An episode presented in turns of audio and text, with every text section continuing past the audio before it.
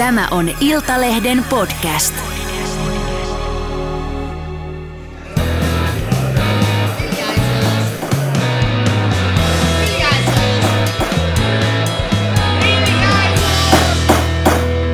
Politiikan puskaradio. Studiossa Marko Oskari Lehtonen ja... Lauri Nurmi. Sekä Jari Hanska. No niin, pojat. Isänmaa kaipaa meitä jälleen ja on politiikan puskaradion aika. Meillä on tänään tuhtikattaus politiikan ja vähän epäpolitiikankin aiheita. Lähdetään liikkeelle, että ehdimme lähteä puoluekokouksiin paikan päälle. Aloitetaan vähän vakavammalla aiheella, eli Bile Sanna iski jälleen. Pääministeri Sanna Marin järjesti perinteisen kesäjuhlan politiikan toimittajille tuolla kesärannassa. Ja juhlat, en, en itse ollut paikan päällä ja Late, säkään et ilmeisesti päässyt paikan päälle, vai olitko sä paikan päällä? Sä olit paikan päällä, Jari, olitko sä? Säkin olit paikan Mäkin olin päällä. paikan päällä. Eli tä- tästä tullaan nyt siihen, että kaikki on ollut paikan päällä paitsi minä. No niin, te olette nyt tavallaan vähän aikalaisina, voitte kertoa, että mitä siellä sitten oikeasti tapahtui, mutta nämä juhlathan päättyi sitten vähän tämmöisessä mollivoittoisessa tunnelmissa, koska juhlien jälkeen pääministeri Sanna Marin tiedotti sairastuneensa koronaan, joten olemmeko kaikki vaaravyöhykkeellä, Lauri? Tuota, enemmän mä olisin huolissaan siitä, että onko joku vilustunut. Koska tuota, itsehän kroolasin siitä kesärannan laiturilta. Siinä edessä taitaa olla, onko se nyt verkkosaari vai, vai siinä on tämmöinen pieni helsinkiläinen saari, jossa koiria käydään ulkoiluttamassa. Ja siinä on ehkä semmoinen parisataa, 150 metriä välimatkaa. Ja, ja tuota, pulahdin uimaan siitä kesärannan laiturilta äh, kuin hylje. Menitkö, Et, menitkö, et uinut kuitenkaan koiraa. yritin uida kroolia, jossa tuota pää on kuin koiranuinnissa pinnalla. mutta uitko munasillasi? Kun tässähän se juuri on. Mikä? valtio, tarjosi, Yritin, mutta minut estettiin. valtio tarjosi uimahousu. Et, et ole tosissaan. Mitä? Oikeesti. Kyllä. Valtio tarjosi minulle uimahousut. Eli Huikeeta. Nyt tulee hyvät politiikan Sä oot uinut Kekkosen uimahousuissa siellä. Kyllä. Ja, ja, ja nyt tulee tämä politiikan puskaradio, hyvät kuulijat, todellinen paljastus. Ää, Sulla on edelleen jalassa vai? No, no Valtio tarjoaa pääministerin saunalla saunavieraille uimahousut. Valtiosihteerin mukaan ne on pesty, mutta tästä ei voi olla kovin ei, varma. Ei, ei, ei varmana ole pesty. Kuka Ko- pesee uimahousua? Ei minäkin. kukaan. Erityisavustaja vie ne kotiin. Mutta suurin huoli kohdistui, kohdistui siihen, että tuota, vaikka jätetään nyt sanomatta paljon elopaino, niin tällä hetkellä on. Öö, Alle sa- sata. Sanotaan, että se pyörii tuolla 75 kilon paikkeilla. Niin nämä uimahousut, jotka minulla olisivat olleet jalassa, niin ne oli tehty noin 120 kiloiselle henkilölle. Ja päädyin siihen, että ne ovat siis toisin sanoen vuorineuvosaikaa, eli sieltä Kekkosen ajalta, jolloin johtajat olivat lihavia öö, ja, ja, ja tuota palkat paksuja.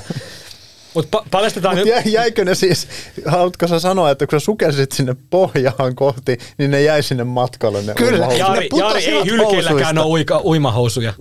Mitä? Ei hylkeilläkään ole uimahousuja. Ei. Ja näin ollen, näin ollen eräs Helsingin Sanomien arvostamani kollega, kutsuttakoon häntä vaikka äh, teittiseksi, totesi Tai suoraan, että, että, tuota, että parempi kuin ei laita uimahousuja. Ja osa vieraista siis ui munasillaan. Ja sitten me ajattelimme, että onkohan tuolla tämä seitsemän päivää lehden Panu Hörkkö nyt sitten kuvaamassa Ja millaisen putken kanssa? aivan. Kyllä, mä, mä toivon, että, että tota, kaikki uimaseurat on nyt sitten, ka- kaikki Suomen politiikan toimittajat, joita siellä juhlissa oli 180 kappaletta, mä en edes tiennyt, että Suomessa on niin monta politiikan toimittajaa, mutta ilmeisesti on, niin tota, on sitten Seiskan tu- kultaturbo julkaisussa ensi torstaina. Siellä on sellainen esittely, missä tota, noin, toimittajat käy siellä pulahtelemassa. Joo, mä valitettavasti lähdin niin aikaisin sieltä juhlista tota, noin, takaisin työvuoroon, että tota, mulle jäi tämä saunomishomma homma, tota, noin, kokematta.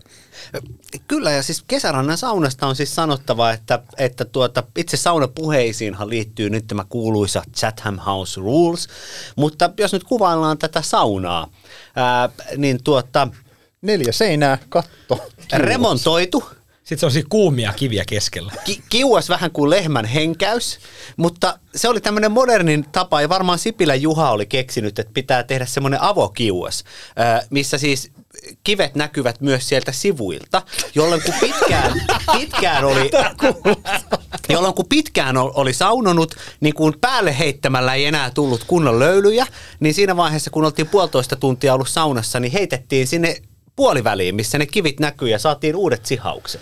Mutta kivistä tuli mieleen, että pelattiinko siellä saunalla saunaklonkkua?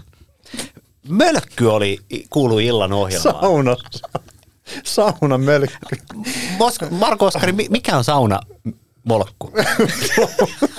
Saunaklonkku on, mä en ole ihan varma, onko semmoinen ruotsalainen, ruotsalainen perinne, perinne kesälaji, eli tota, mä nyt en tiedä, mutta tota, sanotaan vaikka kuuntelijoille ja Laurille sullekin, että lähetyksen jälkeen niin ei muuta kuin Google ihmeelliseen maailmaan, niin sieltä, tämä on kuitenkin jo, jossain määrin perheohjelma kaikille, koska esimerkiksi oma poikani kuuntelee tätä lähetystä, niin on parempi, että ei, ei nyt sanota mikä on saunaklonkku, mutta semmoinen ruotsalaishenkinen seurapeli tota, kesäillan sauna, saunailtoihin.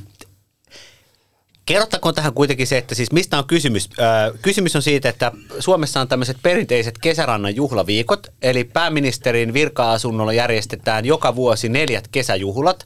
Öö, yhdet ovat politiikan toimittajille. Avaako, eikö tämä avaa sen kesäkauden? Kyllä. Tämä on niinku se ykköstapahtuma. Kyllä, ja aurinko paistaa varmasti, sangriaa ja siideriä on riittävästi, tikkakisassa on jaossa herruus, ja sitten puhutaan tuota kaikki politiikan juorut itse poliitikkojen ja pääministerin avustajan johtajakunnan kanssa, mutta ne jätetään nyt tästä lähetyksestä pois.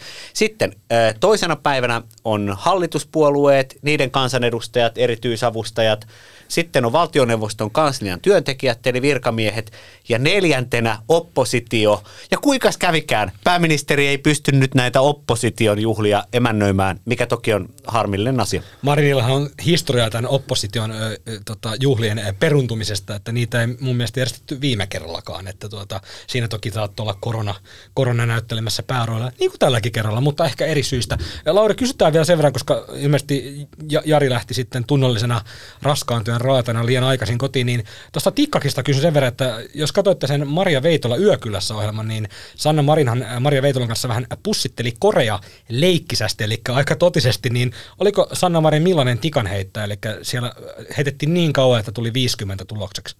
No, itse asiassa tuota, siinä oli virallinen valvoja ja, ja oltiin erittäin tiukkoja ja heittopaikka oli viiden metrin päässä, kukaan ei pysty fuskaamaan. Ja, mutta kyllä siis itse asiassa pääministerin kabinetista löytyy aika hyviä tikanheittäjiä, että sellainen, sellainen kolmisen kymmentä, viidestäkymmenestä mahdollisesta oli ihan normitulos ja, ja tota, itsekin olisin jopa ollut mahdollisesti koko tikkakisan voitossa kiinni. Heitin neljällä ensimmäisellä tikalla 29 ja siihen semmoinen 7 tai 8, niin olisin päässyt ykkös, ykkössijalle.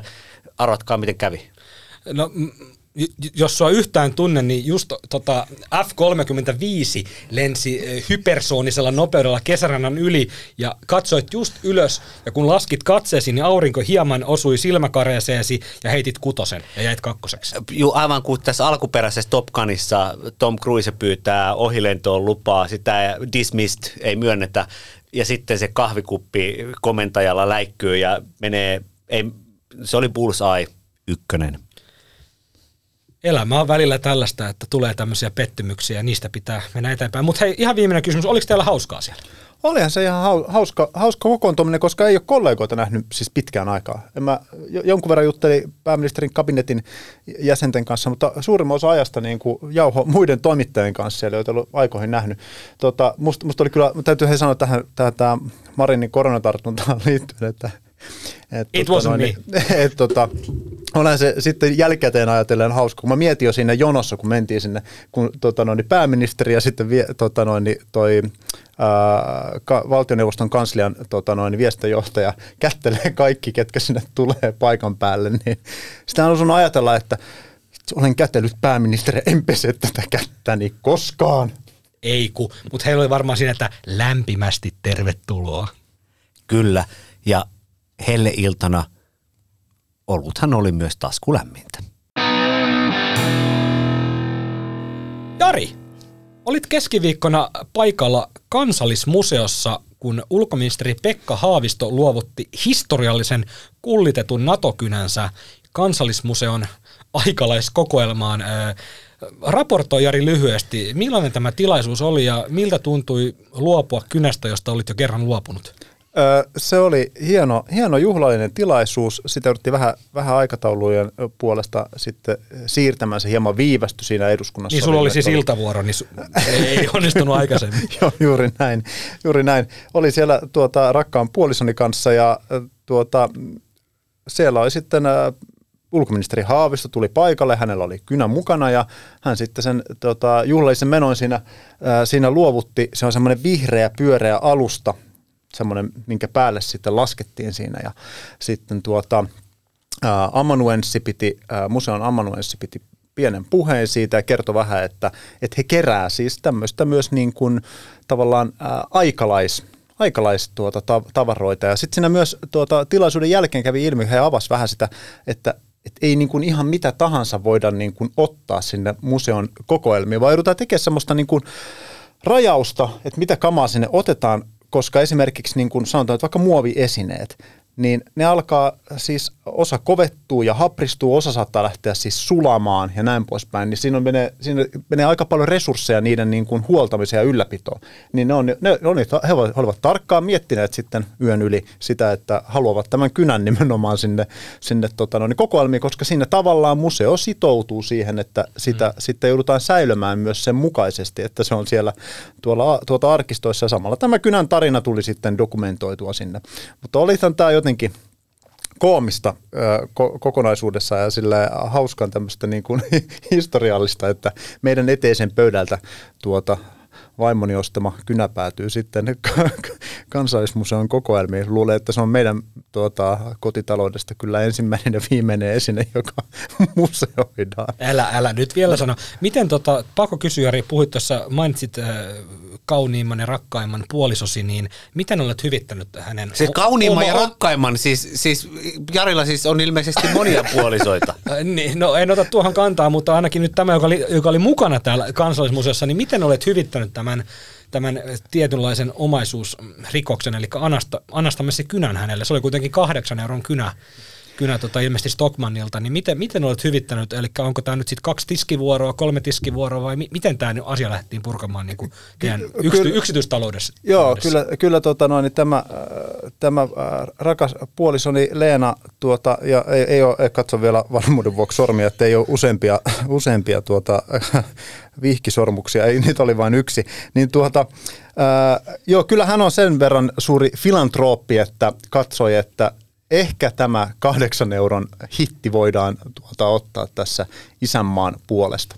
Tämä on vähän niin kuin verojen maksu, kyllähän sitä sen ne sitten tuota ihan mielellään lopulta maksaa, kun tietää, mitä kaikkea hyvää niillä saa aikaiseksi. Niin se, että kansallismuseo nyt sosialisoi meidän omaisuutta, niin, tai siis puolisoni omaisuutta, nyt yritän jotenkin laajentaa No, mutta se on, itseni se on, se on tähän. yhteistä. Tavallaan mikä on minun, on myös sinun. Niin, kristittyjen, kristittyjen omaisuus on yhteistä. Aamen. Siirrytään kevyistä aiheesta hieman raskaampaan poljentaan. Seuraa puolustuspoliittinen katsaus, jonka meille toimittaa Lauri Nurmi. Kiitos Mosku. Aloitetaan siitä, että Turkin presidentti Erdoğan on ryhtynyt ylekriitikoksi. Erdoğanin vauhtihan kiihtyy kuin Tivolin karusellissa. Yleisradiota pitäisi suitsia. Tämähän on ollut- kaupallisen median pääkirjoitusten toiveaihe jo pitempään, mutta tässähän on tällainen hyvin vakava juttu, että Erdoganhan vaatii tämmöistä mediasensuuria. Tuota, hän on myös vaatinut ruotsalaisten Expressenin lehtitietojen mukaan Ruotsin puolustusministerin ö, erottamista hallituksesta, mutta ei hätää, jos ruotsalaiset taipuisivat painostukseen, ö, niin Peter Hultqvistilla onneksi olisi piilopirtti Turun saaristossa, jonka sinä Marko Oskari paljasti tässä pari viikkoa sitten. Ö, mutta sitten varsinainen, varsinainen katsausaihe, niin tuota, Suomessahan järjestettiin viime lauantaina viikko sitten tämmöinen harras isänmaallinen juhla, eli puolustusvoimaan lippuvoimaan paraati. Se oli Helsingissä ja olin sitä seuraamassa paikan päällä ja, ja tuota, kiitän, kiitän kovasti puolustusvoiman komentaja Timo Kivistä kenraalia kutsusta. Ja minun teki erityisen vaikutuksen se, että väkeä ei ole ollut Helsingin Mannerheimintien varrella yhtä paljon ö, sitten Adolf Andrewtin hautajaisten, jotka taisivat olla vuonna 2004. Eli koko eduskuntatalon portaat, koko Mannerheimin tie sieltä Stockmannilta asti, niin oli, oli tuota, siis jokainen sentti oli ihmisten täyttämä. En tiedä kuinka monta kymmentä tuhatta, mutta tuskin liiottelen, jos sanon, että ainakin 50-60 tuhatta, ellei, ellei jopa keskustassa niin tunteina satakin tuhatta ihmistä. Ja, ja tota, sitten siellä oli näitä isoja tykkejä. Meni, meni Leopard-panssarivaunuja, sitten meni tuota surullisen kuuluisia kuljetushelikoptereita, niistä, jotka tällä kertaa pysyivät ilmassa ja pystyivät siis lentämään. Ja Hornetit tekivät ylilennon ja kuuluttaja kuulutti isänmaallisesti 300 metrin korkeudella, 600 kilometrin tuntinopeutta.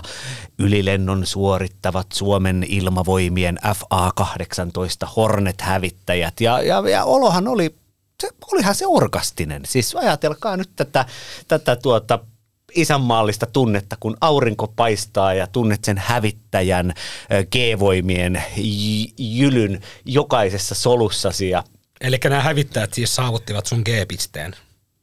Marko, tarkoitin juurikin tätä, mutta tämä, tämä, tämä on... kuulostaa, minä... hyvät kuulijat, mies, joka rakastaa sotahärveleitä. Tuota, siellä paikalla, paikan päällä oli ehkä 100 000 muutakin sekä naista että miestä, jotka vaikuttivat rakastavan näitä härveleitä, sillä, sillä kun, kun tuota, etenkin koirajoukot, koirajoukot saivat suurimman. Se oli hieno näky kyllä. Mä, no katsoin, video, mä katsoin videolta sen kohdan, joo. Niin sinnehän saapui koirajoukot myös ja he saivat huumaavat aplodit. Eli siis susikoira Roi meille ilon toi. Kyllä. Ja sitten itse yritin korvakuulolla kuulostella, kumpi sai kovemmat aplodit, tasavallan presidentti vai nämä koirajoukot. Sillä, sillä Sauli Niinistökin, kun hän nousi autosta ja kuninkaallisesti tervehti yleisöä, niin, niin hänkin sai kyllä aika huumaavat aplodit. Ja no tähän tiivistyi tämä tämmöinen NATO-hakemuksen. Juuri tämä NATO-kynästä kun puhuttiin, niin niin tämä Venäjän uhka on yhdistänyt suomalaisia ja en olisi vielä joitakin vuosia sitten äh, osannut ajatella, että suomalaisessa sotilasparaatissa äh, tunnelma olisi näin tämmöinen, näin tämmöinen juhlava ja iloinen. Siis kysymys oli mm. kansanjuhlasta. Siis ihmiset eivät mököttäneet tai eivät he seisseet sillä tapaa, kuin itsenäisyyspäivänä palellaan sankarihaudoilla, vaan, vaan ihmiset olivat iloisia ja vilkuttivat näille sotilaille ja, ja, ja, ja tuota, kysymys oli kansanjuhlasta. Niin, mä luulen, että tämä, tota, NATO-keskustelu, Venäjän muodostama uhka, niin se on luonut merkityksen näille asioille ihmisille. Eli ihmiset kokevat jälleen, että on totta kai puolustusvoimilla ja maanpuolustuksella on aina joku merkitys ollut suomalaisille, varsinkin su- suurimmalla osalla miehistä, jotka pu- a, a, niin kuin armeijan käy. Mä luulen, että tämä on luonut myös, niin kuin, tuonut merkityksen myös semmoisille, jotka ei ajatellut ajankohtaisesti niin kuin, asioita, että oikeasti, että meillä on uskottava maanpuolustus, me ollaan menossa NATOon, meillä on, niin kuin, meillä on suosittu voimakas presidentti, joka nauttii kuninkaallista suosiota, niin mä luulen, että ihmiset niin tuossa tilanteessa on tavallaan niin kuin nauttinut siitä, että hei, että kokoonnutaan yhteen ja tota, meillä, on, meillä on tämmöinen merkityksellä asia kuin maanpuolustus. Mä, mä luulen, joo, että tuossa tota noin, on myös sitten vielä se, se puoli, että kun se maanpuolustushan ei sillä tavalla niin kuin ihmisten arjessa suoraan näy, niin tämmöinen niin kuin paraatihan tekee nimenomaan näkyväksi sen, että kun tuodaan ne kaikki kalusto, mitä on. Ja meillä on, on nämä siinä, härvelit. Niin, meillä on näitä härveleitä. Ja sitten tulee ihmisiä, tulee erinäköistä porukkaa, ja sitten on, niin, ai, täällä on nämä koirajoukotkin. Ja, tota, ai, meillä on tällaiset. tällaisetkin. Et, mutta siellä, siellä on siis rajavartiolaitoksen koiria, tota, no, niin poliisikoira ja näin poispäin. Mutta tota, mä oon joskus ehdottanut semmoista, että, Suom- että pitäisi saada enemmän tällaisia paraateja, ja tota, nyt kun on ollut nämä korona-ajat, mikä on esimerkiksi niin kuin tuolla opetuksen ja terveydenhuollon saralla ollut tota, noin, aika raskasta aikaa, niin oikeasti pitäisi olla semmoinen vastaava paraati. Kaikki Suomen opettajat marssimaan Mannerheimin tietä, mä, ja nyt mä en puhu lakosta, vaan että niin kaikki opettajat marssimaan sinne, sitten piirtoheittimet siihen vielä, ne viimeiset piirtoheittimet mallia, mikä se on, ää, M- M37 piirtoheitin muovinen.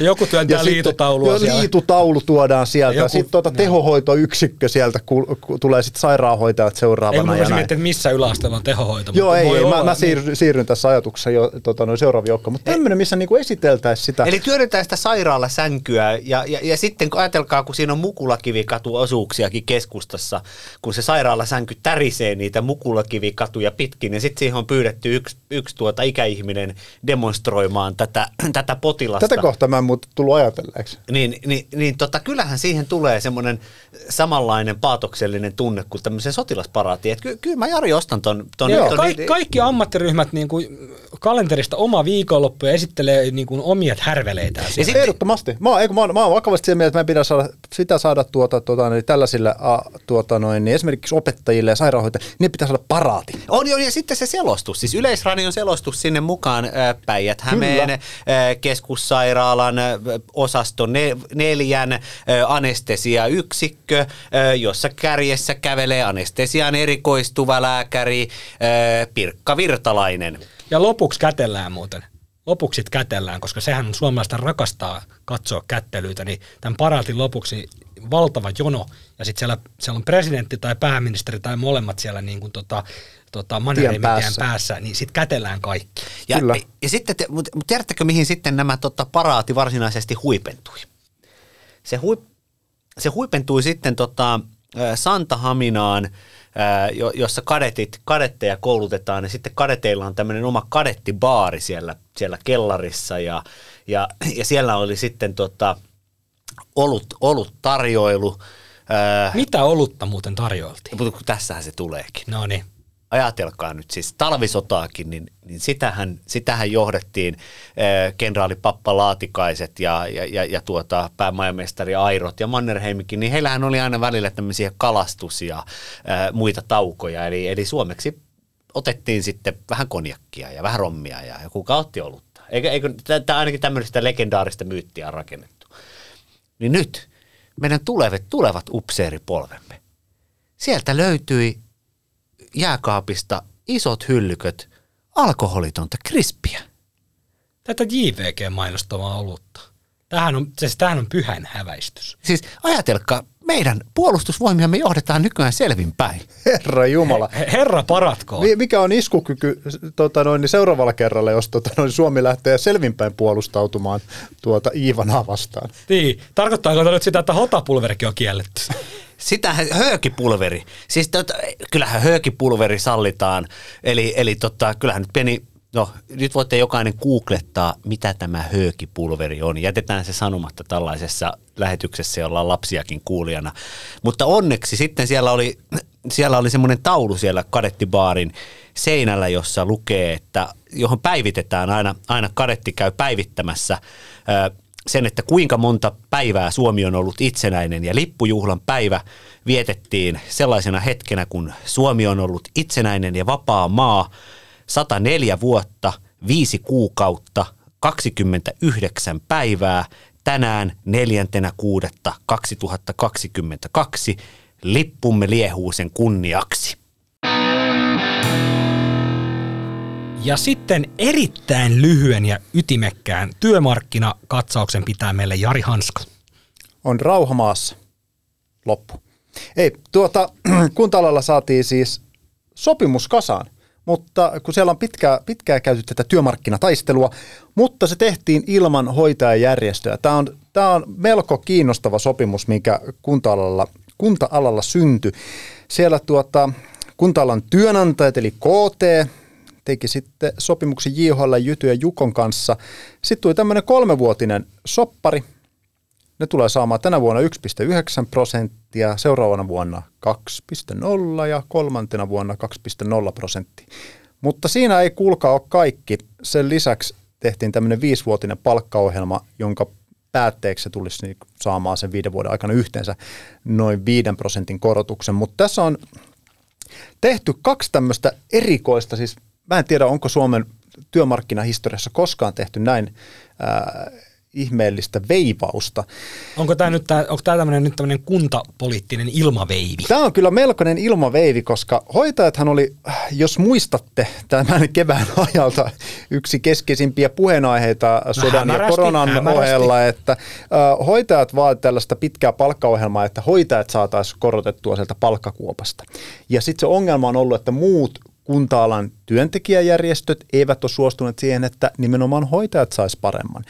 Joten sitten nämä tota, neuvottelut on tavallaan kaatunut siihen, että ne kunta-ala ei ole pystynyt yhtenä, yhtenä rintamana tekemään diiliä. No, nyt hoitajat jää tästä diilistä ulkopuolelle. Ja tähän, mutta nämä muut järjestöt, niillähän on tietenkin riskinä se, että no nyt hoitajat sitten keskenään ö, KTn kanssa sopii, eli työnantajapuolen kanssa sopii paremman diilin. Mutta eipä onnistu. Nimittäin mikäli hoitajat tulee saamaan paremman diilin, niin näiden muiden diiliä tullaan tarkastelemaan uudestaan. Eli tämmöinen perälauta. Ja eikä siinä vielä kaikki.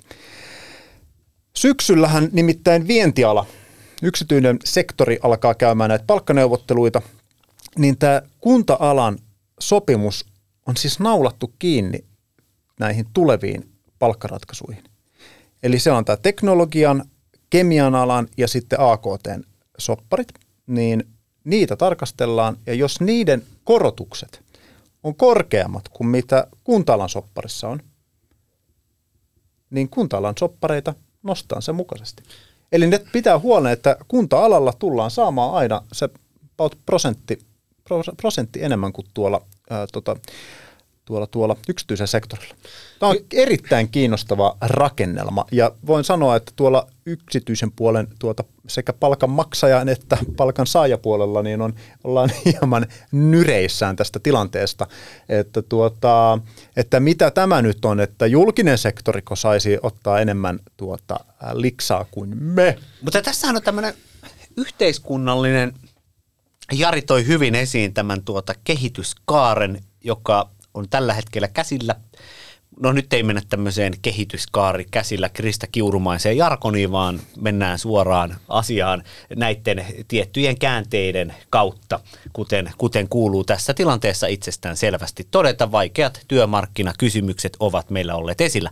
Okei, mutta siis 1900-luvun alussahan oli sellainen tilanne, että parhaat palkathan maksettiin julkisella sektorilla, eli opettajat, kunnanlääkärit, kunnanlääkäreitä avustaneet hoitajat, oppikoulujen tuota, erilaiset rehtorit, rauta, valtion rautateiden asemapäälliköt, yliopistojen väki, vaikkapa erilaiset valtion maataloustarkastajat, valtion metsänhoitajat, he olivat tällaista palkkaeliittiä. Sitten nimenomaan porvaristo pyrki työskentelemään julkisella sektorilla, koska siellä maksettiin parempia palkkoja. Palkattiin esimerkiksi lastenhoitajia. No sitten tuli tämä paha, hyvä paha AY-liike, joka keksi, että teollisuusduunareille pitää ruveta maksamaan liksoja. Se vuosikymmenien taistelun kautta siirryttiin sellaiseen talouteen, että yksityisellä sektorilla saadaankin parempia palkkoja. No tämähän sitten johti siihen, että, että tuota, ää, nämä porvarillisesti ajattelevat ihmiset vähitellen totesivat, että he eivät enää halua työskennellä julkisen sektorin tehtävissä, edes johtajatehtävissä, koska yksityisellä sektorilla saa sitten parempia palkkoja. Jolloin sitten kävi niin, että, että tällaiset AY-henkiset ihmiset alkoivat valita työuraksensa tätä julkista sektoria. Ja jos nyt pysyitte vielä kärryillä, niin me olemme palaamassa tällaiseen uudelleen tällaiseen tilanteeseen, jossa itse asiassa jatkossahan kaikkien yksityisellä sektorilla olevien porvarihenkisten ihmisten, niin niin kannattaa alkaillakin tähyillä taas sinne julkiselle sektorille. Olemme palaamassa sadan vuoden ää, takaiseen aikaan. Haluan kiittää Lauri ihan ensiksi no siitä, että aloitit tämän katsauksen 1900-luvun alusta, etkä 1800-luvun alusta, mistä normaalisti aloitit nämä keskustelut, eli säästämme juuri noin tunnin kuuntelijoiden aikaa. Kiitos siitä. Mutta esitän Jari ja Lauri teille kysymyksen, että mitäköhän hoitajat ajattelevat tällä hetkellä? He on kuitenkin nyt ö, olleet estyneitä tekemästä ylitöitä, jotka tuota, heillä on ollut ylityökieltoa, eli he, he ei ole tavallaan hoitotyössä, jossa on matalat palkat, niin siellä merkittävä osa tulonmuodostuksesta muodostuu nimenomaan just vaikka ylitöistä ja niin kuin haittatyöstä ja tämmöisestä, niin siellä on niin kuin tavallaan kokonaisansiot pudonneet, on ollut niin kuin kaiken näköisiä muita toimenpiteitä, siellä on suunniteltu joukko irtisanoutumisia, niin hoitajat on edelleen tässä siinä tilanteessa, että he ei ole saanut niin kuin mitään. Ei, niin, niin. joo, siis nimenomaan tässä on, ei, tai siis nimenomaan väärin. Vä- väärin, oikein väärin. Oikein väärin. Eli äh, tämän sopimuksen myötä niin siis on siis äärimmäisen todennäköistä, että nämä korotukset tulee koskemaan myös hoitajia. Koska kaikki hoitajat, se on about 85 pinnaa hoitajista, ketkä kuuluu tehy- ja su- superiin, ja loput on sitten näissä nyt sopi, sopijaosapuolen olleissa järjestöissä, niin ei ole mahdollista ää, tuota, julkiseen sektoriin tehdä niin, että osaa työntekijöistä koskisi nämä korotukset, vaan yhdenvertaisuusperiaatteen mukaisesti ne tulee laajenemaan myös näille hoitajille. Eli tavallaan ne hoitajat sai tässä, kun ne on, hoitajathan syytti ää, muita järjestöjä vapaamatkustamisesta. No nyt hoitajat, hoitajat tulee saamaan tämän niin kuin korotuksen tässä tota, näiden muiden so, sopijaosapuolten kautta, mutta se mitä he eivät ole voineet, nämä muut sopijaosapuolet, eli JHL, Jyty ja Juko, niin ne ei ole voinut myydä KTlle, eli työnantajalle, hoitajien työrauhaa. Ja kun mä jututin noita tota, hoitajajärjestön edustajia tuossa hetkinen, mikä, olisiko se ollut tällä vai viime viikolla? No anyway, se on kun tätä alettiin spekuloimaan, että tämmöinen erillissopimus on syntymässä, niin he nimenomaan painotti sitä, että, että kun he ei ole neuvottelupöydässä, niin heidän työrauha ei ole ostettavissa. Eli käytännössä on tilanne, että he tulee niin tämän sopimuksen piiriin, mutta, mutta, mutta he tulee käymään vielä omat neuvottelut. Mä en oikein näe, että miten tuosta päästään semmoiseen lopputulokseen, että he tulisi saamaan muita paremman diilin, koska se tullaan avaamaan, mikäli he tulee, tai siis tämä nyt tehty sopimus tullaan avaamaan, mikäli hoitajille maksetaan enemmän. Että tavallaan tämä dominoefekti, tai mä oon käyttänyt tämmöistä vertaus dominoefektistä, että tota, mikä on alusta asti ollut tässä ongelmana. Eli hoitajat on pyytänyt tämmöisiä korkeita korotuksia, viiden vuoden palkkaohjelma, jossa jokaisena vuonna saataisiin 3,6 prosenttia viiden vuoden ajan yli sen yleis tota, niin. Ja nythän se on niin kuin, tässä mallissa se on niin kuin yksi prosentti. No se ei ole hoitajille kelvannut. Mutta tota, mä en näe, miten se on mahdollista, että he tulisivat niin lähi, lähimainkaan sen tyyppistä sopimusta saamaan, koska se tulee valumaan noille muille aloille. Tässähän äh, Tehyn puheenjohtaja Milla-Riikka Rytkösen olisi ehdottomasti pitänyt jo sillä ensimmäisellä äh, sovintoesitystarjouskierroksella, jolloin tarjottiin juuri tätä mallia, jossa prosenttiyksikön enemmän kohoaisivat palkat viiden vuoden aikana äh, kuin muilla aloilla, niin se olisi hoitajien kannattanut hyväksyä. Ja sitten Milla-Riikan pitää tällainen historiallinen puhe, jossa hän kertoo, että me saimme historiallisesti 5 prosenttia suuremmat palkankorotukset kuin muut. Ei hänen olisi tarvinnut sanoa, että viiden vuoden aikana, vaan hänen totta kai, tätähän kutsutaan AY-politiikan ja kaiken politiikan teon taidoksi. Eli puhe saamasi voitto sellaiseksi, että argumentoit sen juuri niin suureksi kuin haluat. Mutta, mutta tuota, Pettikö tässä pelisilmä? Tässä petti pelisilmä ja nythän sitten seurauksena on se, että että mikä tätä kaikkea on hieman hankaloittanut tätä neuvottelutilannetta on, on, on se, että OAJin puheenjohtaja, joka tuota, puheenjohtajatehtävästä väistyi tässä muutama viikko sitten, Olli Luukkainen, joka oli, johti OAJita pitkään, niin hän oli Milla-Riikka Rytkösen kanssa vuosikaudet hippasilla siitä, että eihän, eihän hoitajille voi tuota, maksaa suurempia korotuksia kuin opettajille ja lastentarhanopettajille esimerkiksi.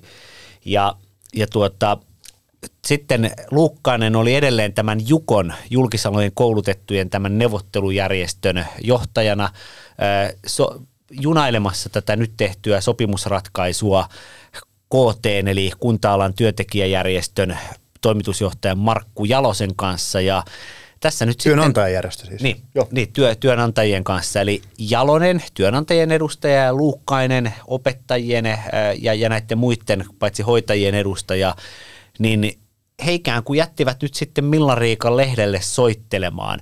Ja nämä henkilösuhteet ovat olleet hyvin tulehtuneet. Että tuota, Luukkaisen ja, ja, ja, ja Rytkösen henkilökohtaiset välit, mikä on sosiaalisestakin mediasta ja kaikista valokuvista ja muista voinut nähdä vuosien ajan, niin ovat olleet hyvin jännitteiset. He eivät luota toisiinsa, he ovat olleet toistensa päävastustajia ja, ja näin ollen tätä kuuluisaa työnantajien välistä solidaarisuutta ei ole, ei ole tuota ollut, vaan on ollut asetelma, jossa on ollut tämmöinen homo AY, öö, tuota, tuota, kun, tai, tai miten tämmöinen ho, homolupus, miten ihminen ihmiselle susi? Mm. Rupesin miettimään, mikä, mikä homo AY. Jäi, jäi niin oikeasti odottamaan ihan niin kuin todella... Pride, Pride-viikon kunniaksi niin, joku, mikä joku tää on todella tää? erikoinen. Homo homini lupus, ihminen ihmiselle susi. Huh. Huh. Niin Pelastit. latinaksi sanottuna, niin, niin tämä on pätenyt nimenomaan täällä AY-liikkeen sisällä. Joo, ja täytyy sanoa, että siis tämä AY-liikkeen niin kun so, sisäinen solidaarisuus alkaa olla kyllä aika koetuksella tämän, tämän tota noin, niin vääntörumban jälkeen.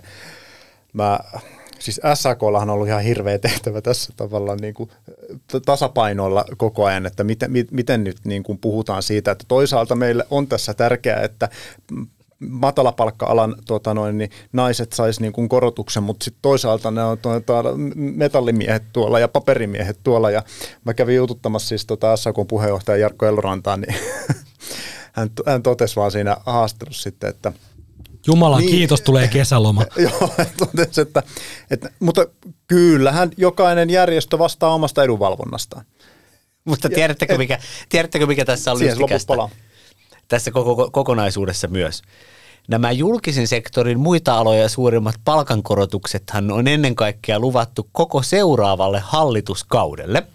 Eli julkisessa, julkisella puolella, jota rahoittaa Suomen valtio, joka maksaa jatkossa ensi, vuoden, ensi vuodesta lähtien näille hyvinvointialueille suoraan valtion budjetista rahat.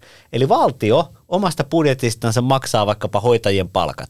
Samaten valtion apujen kautta maksetaan valtion osuuksia perusopetuksesta, varhaiskasvatuksesta kunnille, eli valtio rahoittaa myös, myös kuntien työntekijöiden palkkoja isolla osalla. Niin kokoomuspuolue, joka keikkuu 7 prosenttiyksikön kallup johdossa tällä hetkellä, niin on se, joka todennäköisesti joutuu kaivamaan rahat valtion budjetista nimenomaan näihin julkisen sektorin sektorin palkankorotuksiin, niin onhan tämä lystikästä, kun nyt jos ajatellaan, hyvät kuulijat, sitä, että nimenomaan kokoomushan on kritisoinut sitä julkisen sektorin vaikkapa palkkojen tuota, nousua ja varoittanut palkkakilpailusta ja julkisen sektorin leikkauksia joudutaan tekemään, kun tänä vuonnakin valtio velkaantuu kahdeksan anteeksi, 9 miljardia euroa lisää, niin, niin tässä nyt sitten nykyinen hallitus, eli Annika Saarikko ja Sanna Marin, Li Andersson, Maria Ohisalo kumppanit ovat virittäneet tällaisen mukavan menoautomaatin ää, mahdollisen tulevan pääministerin Petteri Orpon ja hänen adjutanttinsa Elina Lepomäen suureksi riemuksi. Ja ajattelin kysyä perjantai-iltana Kalajoella kokoomuksen Beach Parteyssä, sellaiset siis on. Kokoomuksella Beach Partit Kalajoen hiekkasärkillä, jossa juodaan NATO-samppaniaa, niin ajattelin kysyä, että paljon pistetään lisää nyt sitten opejen ja hoitsujen palkkoihin. Just mielisin kysyä, hyvä, että sanoit, että on Kalajoen halusin vaan varmistaa, Laura, että meethän varmasti pilaamaan Petterin perjantai-bileet kysymällä, että tota, miltä, tuntuu, miltä tuntuu istua Kallup-junan junan, tota, kajutassa, kun tota, rahaa luvataan oikealta ja vasemmalta tota, kunta mutta siellä varmaan grillataan tosiaan jonkinlaisia rapuja tai, tai mitä Todennäköisesti. Siellä, ja, ja, si- ja itse asiassa siellä on varmaan turvallista uida munasillaan, koska olen katsonut karttaa, niin siinä Kalajoen edustalla on sitä perämerta, ää, vai mitä selkämerta se nyt siinä Pohjanlahtea onkin, niin siinä on sen verran kuitenkin matkaa, että siinä ei ole edustalla mitään saaria, johon voi paparatsi mennä kuvaamaan, joten, tota, joten ehkä, ehkä, ehkä kokoomus ei tarjoa pihinä uikkareita mulle. Jahas, edessä on ää, aika ratkirjaa mukaan jännittävä ja tapahtumien täyteinen viikonloppu. Nimittäin Suomessa vietetään puoluekokousten supermega viikonloppua. Kokoomus kokoontuu Kalajoen hiekkasärkillä. Kalajoen hiekka, Kalajoen. Ja, Jari, ja huomat, Wow! hei, huom, huomatkaa kuuntelijat kaikki, Jari ei ole edes lähdössä Kalajoelle ja hän on silti noin täpinöissä. Mm. Jari lähtee meikäläisen kanssa rantaan, Lappen Lappen rantaan, rantaan. kisapuistoon, eli Saipan kotiareenalle. Me mennään sinne pyörittämään Jarin kanssa ylivoimaa. Keskustaan, Lappeenrantaan. Kyllä. Sieltä aina, eh, mutta okei. Joo, kyllä. No. Mennään pyörittämään Vasta Heilin keskustaan. Karjalasta minä löysin. Joo, mennään Jarin kanssa pyörittämään ylivoimaa keskustan tota, puoluekokouksen, jossa tota, Paavo Väyrynen, vali, anteeksi Annika Saarikko valitaan keskustan puheenjohtajaksi. Ja sitten viimeisenä, mutta ei vähäisimpänä, Vassarit, eli Vasemmistoliitto kokoontuu työväen kaupunkiin, eli Suomen Poriin, sinne Mä en Krist- mitään Kiurun. Krista Kiurun kotipihalle rettelöitsemään, anteeksi, kokoustamaan ja sinne meiltä lähtee, en nyt muista kuka, mutta on heitetty vähän Reeta. Kreta Karvala lähtee sinne kapinoimaan vassareiden kanssa. Ja hei, nyt tuleva viikonloppu on superviikonloppu, mutta todellinen superviikonloppu on sitten sitä seuraava viikonloppu, kun VKK, eli Ano Turtiaisen valta kuuluu kansalle, kokoontuu puoluekokoukseen Mikkeliin Päämaja kaupunki. päämaja kaupunkiin ja, ja tosiaan siellä on sitten, siellä, siellä on sitten luvassa kova ajo, niin kuin Jari Hanska tapaa sanoa. Mutta mennään tähän nyt tulevaan viikonloppuun, ei mennä vielä eh, sitä seuraavaan viikonloppuun, niin Lauri, olet menossa Juha Ristamäen kanssa eh, Kalajoelle kokoomusta eh, katsomaan hiekkasärkille, niin eh, munauinnin lisäksi, niin mitä muuta aiot tehdä siellä? No ensinnäkin mä ajattelin tota, testata kokoomuslaisten huumorin tajua, että kun meitä on lähdössä Iltalehdestä tota, Henri Kärkkäinen, meidän loistava kuvaajamme ja sitten, sitten tuota, todellakin minä ja Juha paikan Juha. Ristamäki, meidän loistava esihenkilömme. On kyllä siis, ja tunnetaidot on aivan mahtavat. On aivan maaginen esimies. sanoa. Esihenkilö. Anteeksi, henkilö. Hän ei ole siis missään tapauksessa mies. Mutta siis kuitenkin on jonkinlainen tota, niin kuin olemassa oleva ameba, kun kuitenkin hänet voidaan määritellä pronominilla. No niin, niin, niin, niin, Suome, niin hän, hän on hän. Hän. Ei, ei hen. Niin kuin, niin kuin Ruotsissa, han, hun, hen. Niin, Mut- mutta, no niin, no, niin, mutta mitä, meitä, mitä teette niin me testataan sitä huumorin tajua kokoomuslaisilta sillä lailla, että kun mennään vuokra-autolla, niin siis, siis, kyllähän, siis mikä, minkä merkkinen autohan pitää vuokrata, kun mennään kokoomukseen? Bemari. Audi. Pisteet Jarille. Kyllä se- Audi. Kyllä se on, kyllä se on niin kuin Audi. Ja, ja, ja nyt mä erikseen, kun autovuokraamothan aina ilmoittavat, että on niin kuin Audi tai Opel tai vastaava, niin nyt mä kirjoitin sinne palautekenttään, että Ei vastaavaa. Että ei vastaavaa, vaan Audi. Ja, ja tota, ajateltiin, että ensin me ajellaan 600 kilometriä sinne, sinne tota, kuunnellen liikenneradiota perjantaina. Ja, ja, ja tota, mielenkiintohan kokoomuksen puoluekokouksessa kohdistuu nyt ilman muuta siihen, että tota, Petteri Orpo, Antti Häkkänen ja Elina Lepomäki niin muodostavat tämmöisen Dynamic Trion, jonka keskuudessa vielä sanotaan vielä pari vuotta sitten niin arvuuteltiin, että haastaisiko Häkkänen tai haastaisiko Lepomäki Orpoa vuotta ennen eduskuntavaaleja.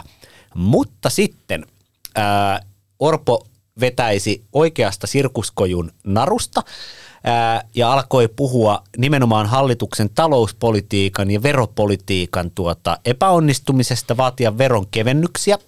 Ja tämä tapahtui ennen viime vuoden kuntavaaleja, suurin piirtein siellä 2021 alkupuolella. Kokoomuksen kallupkannatus lähti nousuun, kaikkosivat puheet siitä, että Orpo on heikko johtaja, Kokoomus on johtanut kallupeita jo pitkään ja nyt tämän NATO-kevään jäljiltä kokoomuksen kannatus ei ole siis huom koskaan. Varmistin tämän taloustutkimuksen tutkimusjohtajalta Juho Rahkoselta. Ikinä koskaan missään suomalaisen kyselytutkimusmittaushistorian aikana kokoomuksen kannatus ei ole ollut 26 prosenttiyksikköä kallupeissa, mitä se tällä hetkellä on. On ollut itse asiassa jo parin kolmen kuukauden ajan niin tuota taloustutkimuksen kallupeissa.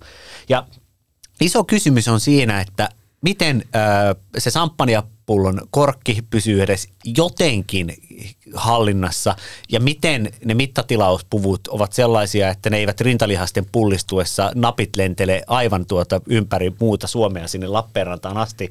Eli tämä tämmöisen ylimielisyyden ja tämän tämmöisen voitonriemun jollakin tapaa aisoissa pitäminen on, on, on puoluekokous viikonlopun teema, koska sieltä ylhäältä ei ole kuin yksi suunta alaspäin. Muistetaan, ihminen ei ole desimaali, ö, autot kuuluvat kaikille teille. E, tällaiset kuuluisat anteeksi kokoomuslaiset viime vaaleja ennen oli keskustelua, joka ei sitten välttämättä kääntynyt parhaaseen kokoomuslaiseen suuntaan. Eli se, että edellisten eduskuntavaalien alla ää, kokoomusta rokottivat ehkä tämä hoitajamitoituskeskustelu, vaikka he olivat oikeassa. Tämmöinen mitoitushan on ihan pölhö, mutta ennen vaaleen alkua niin demarit osasivat kääntää sen kokoomusta vastaan. Ja, ja sitten vielä kiteytetään, mikä, mikä kokoomuksessa on, niin he yrittävät välttää sellaista ajatusta, että tämä NATO-asiasta ikään kuin kaikkea kunniaa otettaisiin heille, vaikka he ovat pisimpään eduskuntapuolueista sitä kannattaneet, koska heidän täytyisi samaan aikaan, kun hold your horses, pysytellään ulospäin tyynenä, jotta kallupkannatus pysyy korkealla, niin miettiä myös, että kenen kanssa seuraavaan hallitukseen. Ja Jari on menossa sinne kepuun ja kokoomuksesta edelleen on kuultu, että Kepunkin kanssa olisi kiva olla ehkä hallituksessa. Mun arvio on kyllä, että, että siis tapahtuu tässä maassa jumalisten mitä tahansa, oli vaalitulos melkein mikä tahansa, niin keskusta löytää itsensä Suomen hallituksessa. Sitten, sitten tulee kova vauhtia uusi RKP, ja mun perustelu on se, että Kepul tavallaan niin kuin – huonoimmassakin tilanteessa, niin Kepun tavallaan tämmöinen olemassaolon peruste on se, että suomalaisen maatalouspolitiikkaan ei tehdä mitään muutoksia,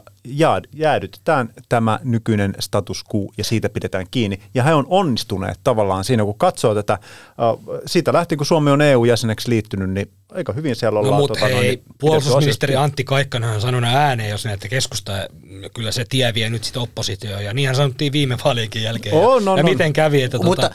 mutta nyt pitää siis muistaa se, että, että Saarikko ja Kaikkonen on saaneet olla jo ministereinä, eli heidän tehtävähän on nyt sitten sanoa, että no ehkä me voitaisiin oppositiossakin olla, mutta vaikkapa vaikkapa tota Antti Kurvinen tai Petri Honkonen, niin, niin, niin, heillähän vasta tämä ministeritie on aika tuore. On, ja sitten että ainahan kannattaa niin kuin esittää niin kuin vaikeasti saatavaa. Eikä sinne nyt kannata mennä ilmoittamaan, että totta kai me tullaan. Sen takiahan monet tuossa tota noin, niin, naapurimediassa yllättyivät viime vaalien alla, tai siis tota, hallitusneuvotteluiden yhteydessä tuota, että kappas vaan, sieltähän demarit löyskin tuota, kokoomuksen sijaan keskustan kainalostaan. Ky- kyllä vain, tämä oli Jari loistavaa. Nyt kun, nyt kun sallitaanko, saako, saako itseä kehua? Saako meitä kehua?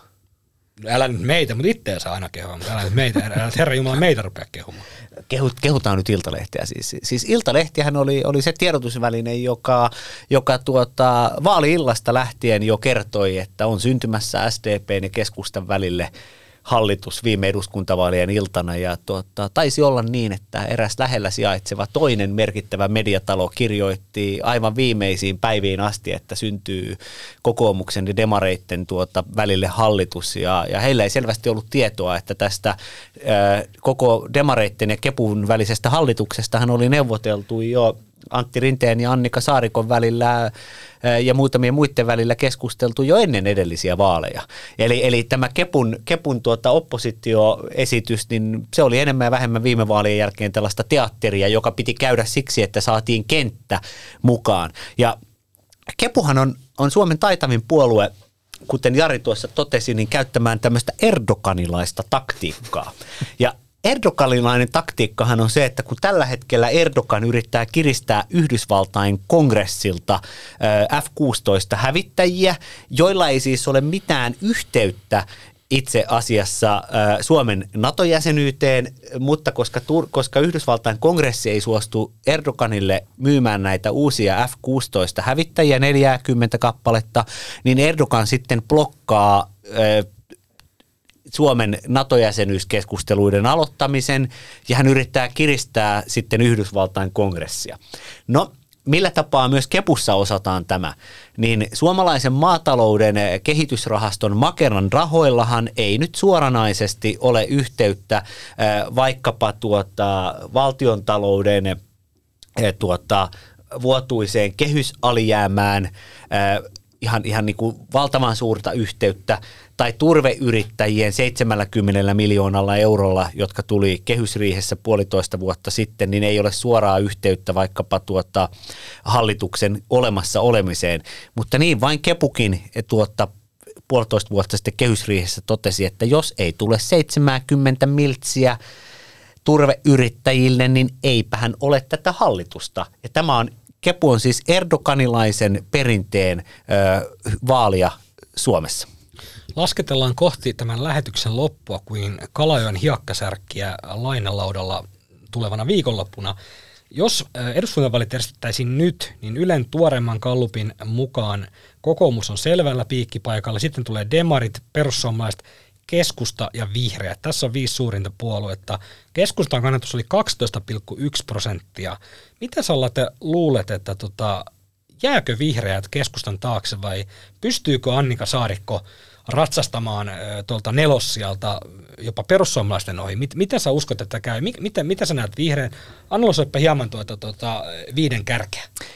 Siellä vihreäthän on alkanut pudota tästä. Ville Niinistöhän nosti vihreiden kannatuksen tämmöisellä ärhäkällä vihreällä politiikalla 14 prosenttiin, 15 prosenttiin edellisellä vaalikaudella. Elettiin siellä vuosia 2017-2018 ja tota, sitten nyt vihreät uhkaa pudota takaisin tämmöiseksi 8-9 prosentin puolueeksi vasemmistoliiton kanssa samansuuruiseksi. Ja tiedättekö mitä? Tie arvaatte jo varmaankin. Onko, onko Brysselistä loppunut simpukat? Brysselistä on loppunut simpukat. Kyllä.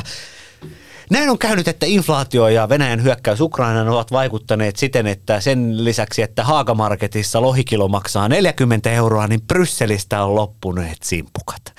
Ja se tarkoittaa sitä, että tuota, vihreiden puoluetoimistolla kansallisoopperan naapurissa tyttyry, on ruvettu vetoamaan, Ville pelasta meidät, Ville Vallaton, ota jäätölöpuikkoja, tule takaisin Suomeen. Eli siellä on islantilainen neula otettu nyt jo vitriinistä pois ja, ja, ja Ville is back voimakkaasti. Kyllä, puoluetoimisto, vihreiden puoluetoimisto on kädet polvillansa pyytämässä, että Ville Niinistö tule ehdokkaaksi eduskuntavaaleihin. Ja politiikan puskaradien tietojen mukaan Ville Niinistö harkitsee ehdokkuutta. Se ei ole toki vielä varmaa, mutta Ville Niinistön paluu kotimaan areenoille on mahdollinen.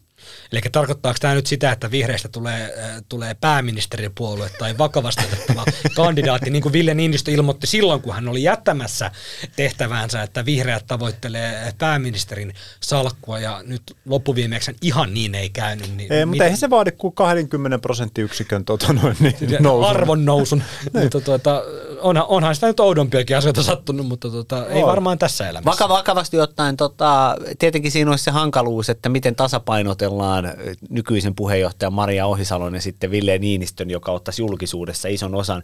Ei siksi, että, että hän niin kuin yrittäisi jotenkin Ohisaloa syödä, vaan siksi, että kun sä olet ollut kerran valovoimainen ja palaat Brysselistä, niin, niin, niin häneen hän kohdistuisi isoa siis huomiota. jos ajatellaan, että Niinistöllä oli pieniä hankaluuksia edes siellä Brysselistä käsin niin kuin entisenä isäntänä. Ai, ai pysy, olla, pysyä Brysselissä. Niin, ja tuota, olla niin kuin puuttumatta tuota kotimaan politiikkaan, saati oman puolueensa tuota johtamiseen, niin näin kyllä – nykyisen puheenjohtajan kannalta hieman tuota haastavaksi tämmöisenä niin kuin, ää, esimiestilanteena tämän, tämän tota noin, jos Niinistä, Niinistä paluun tekisi. Ja jos hän tekisi sen vielä jollakin aivan niin kuin huomattavalla niin kuin, ää, tota vaalituloksella. Kuten, hän, kuten hän todennäköisesti tekisi. Todennäköisesti. Hän, hän, hän on suosittu. Niin, korjataan muuten vielä sen verran, että esihenkilötilanteessa, eli siis Maria Ohisalohan ei ole siis mies myöskään. Aivan, totta. Mä unohdin Mut, nyt tämän sukupuolineutraalin kielenkäytön. Mutta tässähän hyvin, totta, Ville, hyvin korjattu Marko Ville Niinistön paluu kotimaan politiikkaan voisi vaikuttaa hallitusasetelmiin. Eli sillä tapaa, että Ville Niinistöhän korosti esimerkiksi yrittäjyyspolitiikkaa ja tällaista pienyrittäjyyttä vihreiden politiikassa. Ja jos Ville Niinistö no, tulisi varsinais-Suomesta eduskuntaan, mikäli Atte Harjanne säilyttää paikkansa ja hän on nimenomaan tämmöistä yrittäjyys, oikeistolaisenkisempää talouspolitiikkaa halunnut vihreisiin tuoda. Jos Harjanne Helsingistä valitaan eduskuntaan uudelleen, niin siellä on Harjanne Niinistö, ää, sitten Ohisalon Emma Karin tätä tuota kavalkaadia täydentämässä, jolloin voidaan ajatella, että kokoomukselle voisi olla yksi varma hallituskumppani. Lisäksi RKP on varmasti mukana kokoomuksen johtamassa hallituksessa. Sen jälkeen hän, meillä on jo hallitus kasassa, kun on ratkaistu ongelma, onko se keskusta vai demarit. Ja moni näkisi mielellään Sanna Marinin valtiovarainministerinä, monet tasavallan presidenttinä. Mutta politiikan puskaradion valistunut arvio kuuluu, että Marin on sen verran älykäs, että hän ei ryhdy sen paremmin presidenttiehdokkaaksi kuin myöskään valtiovarainministeriksi omia saavutuksiansa leikkaamaan. Niin, kansainväliset arenat saattaa hyvinkin kutsua esimerkiksi. Kyllä Te vain. meinaatte, että tota Marin ottaisi niin kuin hatkat, tä- tota noin, niin pää, jo- mikäli kävisi niin, että demarit ei voita, voitaisi seuraavia vaaleja, niin Marin tota noin, niin siirtyisi muihin hommiin. Riippuu vähän niistä simpukan saatavuushinta-asioista, että tota, sieltähän nyt sitten, no en tiedä, Euroopan parlamentti on, se on, ei, eihän se nyt Marineja kiinnosta. Kiinnostaako? Ei. Kuinka monta kertaa on käynyt niin, että istuva pääministeri olisi seuraavassa hallituksessa jonain muuna kuin pääministerinä? Kyllähän näitä muuten taitaa löytyä sieltä, kun Kekkosen aikana hän oli, 20, ö, oli tota 25 vuotta, mm. Urho Kekkonen oli vallassa, niin siinä aikana oli, oli 21 eri hallitusta Suomessa, niin niinä aikoinahan äh, voisin sanoa... Mutta Joo, Kekko, pe- Kekkosen jälkeisessä Suomessa Joo, niin ei niin kuin, kun, kun silloin kun on kuitenkin istuttu näitä täysiä tuota, äh, vaalikausia, niin, Niin, pikemminkin se on ollut ehkä vähän toiseen suuntaan sitten. Että Niin. Ei. on, sieltä on tavallaan niin kuin oppipojasta tullut To, sitten toki, toki, ei. Van, toki vanhanen kävi pyörähtämässä tekemässä tämmöisen pal- Mestari. niin sanotuksi palveluksen isänmaalle, mutta onhan on siinä, mä ymmärrän sen, että siinä on niin kuin tietty kynnys lähteä, kun sä oot pitänyt niin kuin ylintä mahdollista valtaa käsissäsi, niin tota sitten esimerkiksi valtiovarainministeriksi. Ja onhan se, onhan se palkkiokin, onhan se hävettävän pieni sitten, kun pääministeristä laskee. Mar- Marin, ei, Marin ei lähde seuraavaan hallitukseen todennäköisesti ministeriksi, ö, mikäli SDP on toiseksi suurin puolue ja, ja mukana hallituksessa. Korostettakoon siis, että SDP hyvinkin saattaa pyrkiä jatkamaan hallituksessa ja Marin pyrkii viemään vaalituloksen kautta demarit hallitukseen, mm. mutta hän voi itse jäädä sitten sivuun. No sitten on näitä paikkoja. Eduskunnan ö, puhehenkilö ja Se aamulehden lanseeraama termi taisi olla puheenjohtaja, eduskunnan kun on puhe. puheenjohtaja. Se, se, se, jos tota noin, menee sillä sukupuolineutraalilla mallilla. Eli hei, tähänhän nämä vaalit Jouko. Jokinen sen keksi. Se onkin mielenkiintoista, kun tekee jutun, missä käsitellään eduskunnan puheenjohtaja, edustaryhmän puheenjohtaja ja puolueen puheenjohtaja, niin siinä ei kyllä lukijana pysy mukana, että kuka johtaa ja Mut, ketä. mutta tiedättekö, mitä tämä tarkoittaa, kun eduskuntaan Marinista tulee puheenjohtaja? Meidän eduskuntaan valitaan 200 demaria. Nyt putosin, mutta tähän on hyvä lopettaa. Kiitos ja anteeksi. Ja vielä lähetyksen lopuksi kuulemme viikon vitsin. Meillä on heti aluksi ohjelman muutos. Valitettavasti viikon vitsi jää pois, koska materiaali ei tullut ajoissa studioon.